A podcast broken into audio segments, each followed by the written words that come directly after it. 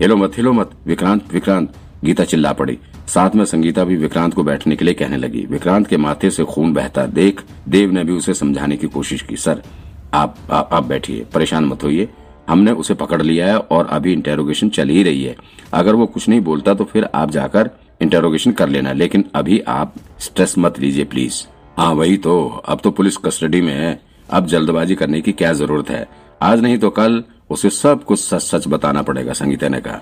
तब जाकर विक्रांत दोबारा से अपनी चेयर पर बैठ गया। इसके बाद सभी पुलिस ऑफिसर ने फिर से विक्रांत को थैंक यू बोला और फिर वो वहाँ से चले गए। विक्रांत शांत होकर बैठ तो गया था, लेकिन अभी भी उसके दिमाग में हज़ारों ख्याल चल रहे थे। न जाने क्यों उसे ऐसा लग रहा था कि अगर साजिद सब कुछ सच सच बता देगा तो भी मंजू के मर्डर के पीछे असली कारण नहीं पता चल पाएगा। कहीं कुछ तो ज़रूर मिस हो रहा है। मंजू के मर्डर के पीछे कुछ और भी कहानी है। अभी कई सारे और भी राज बाहर निकल कर आने बाकी थे। अभी विक्रांत के पास एक लाइट डिटेक्टर था और उसने सोचा कि उन्नीस सौ चौरानवे वाले किडनैपिंग केस में इंटेरोगेशन करते वक्त उसका इस्तेमाल करेगा। लेकिन इस वक्त के सिचुएशन को देखते हुए उसे लग रहा था कि शायद साजिद खान को ही इंटेरोगेट करते वक्त उसे अपने लाइट डिटेक्टर को इस्तेमाल करना पड़ जाएगा। हालाँकि विक्रांत अब तक चार बार लाइट डिटेक्टर का इस्तेमाल कर चुका था। लेकिन फिर भी उसके मन में लाइट डिटेक्टर के परफॉर्मेंस को लेकर थोड़ा संशय था। पिछली बार उसने लाइट डिटेक्टर का इस्तेमाल रमेश सावरकर और मीरा अग्रवाल मर्डर केस पर काम करते समय किया था। तब उसने लाइट डिटेक्टर का इस्तेमाल नितेश और अनीता पर किया था। उस वक्त तो लाइट डिटेक्टर ने बिल्कुल सही रिज़ल्ट दिए थे। लेकिन इस वक्त विक्रांत के दिमाग में यह ख्याल उठ रहा था कि क्या लाइट डिटेक्टर टेस्ट किसी भी रैंडम आदमी पर भी करने से इसका रिज़ल्ट सही आता है या नहीं? अगर ऐसा हो गया, तब तो काम काफ़ी आसान हो सकता है। तब तो विक्रांत इस किडनैपिंग केस के मुजरिम तक बड़ी जल्दी पहुँच सकता है। वो करजत के पास जाकर किसी भी आदमी को उठाकर उसका लाइट डिटेक्टर टेस्ट कर सकता है। फिर उससे नॉर्मल सवाल पूछकर मुजरिम के करीब पहुँचने में सफलता पा सकता है। वो किसी भी आदमी से ये पूछ सकता है कि क्या मुजरिम करजत या लोनावला का रहने वाला है या नहीं। क्या वो पुरुष है या महिला? उसकी उम्र तीस चालीस साल के बीच है।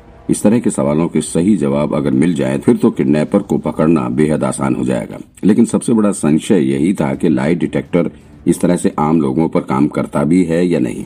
कहीं अगर ऐसा हो गया कि लाइट डिटेक्टर सिर्फ़ केस से जुड़े लोगों पर ही काम करता हो, तब तो सारा खेल खराब हो जाएगा।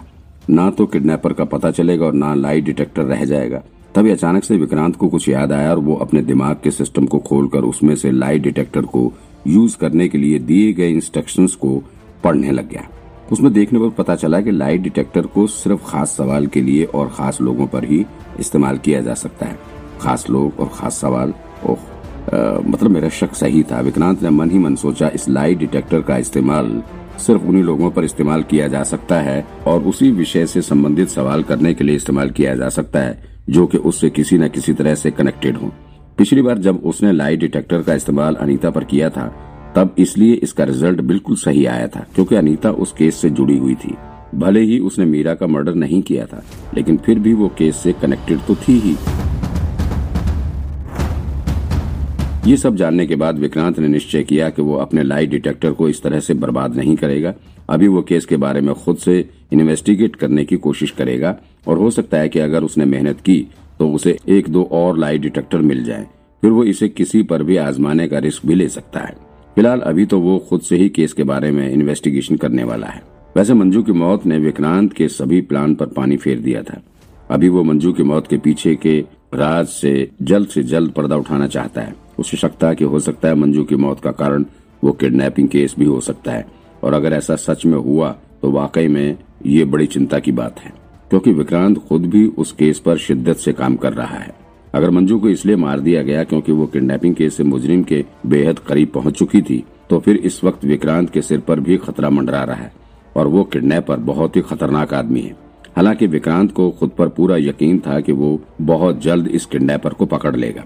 उधर अभी तक साजिद खान से पूछताछ चल ही रही थी। पुष्कर और चेतन मिलकर उससे काफ़ी देर तक पूछताछ करते रहे, लेकिन कोई भी खास रिज़ल्ट निकल कर नहीं आया। फिर उन्होंने संगीता को भी इंटेरोगेशन रूम में बुला लिया था। हालाँकि विक्रांत भी चाहता था कि उसे इंटेरोगेट करने का मौका दिया जाए, लेकिन विक्रांत के गुस्से को देखते हुए उसे साजिद के पास भी नहीं फटकने दिया जा रहा था।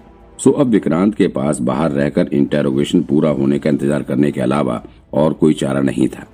जब उनका इंटेरोगेशन पूरा हो जाएगा, तभी विक्रांत को साजिद के करीब जाने का मौका मिलेगा।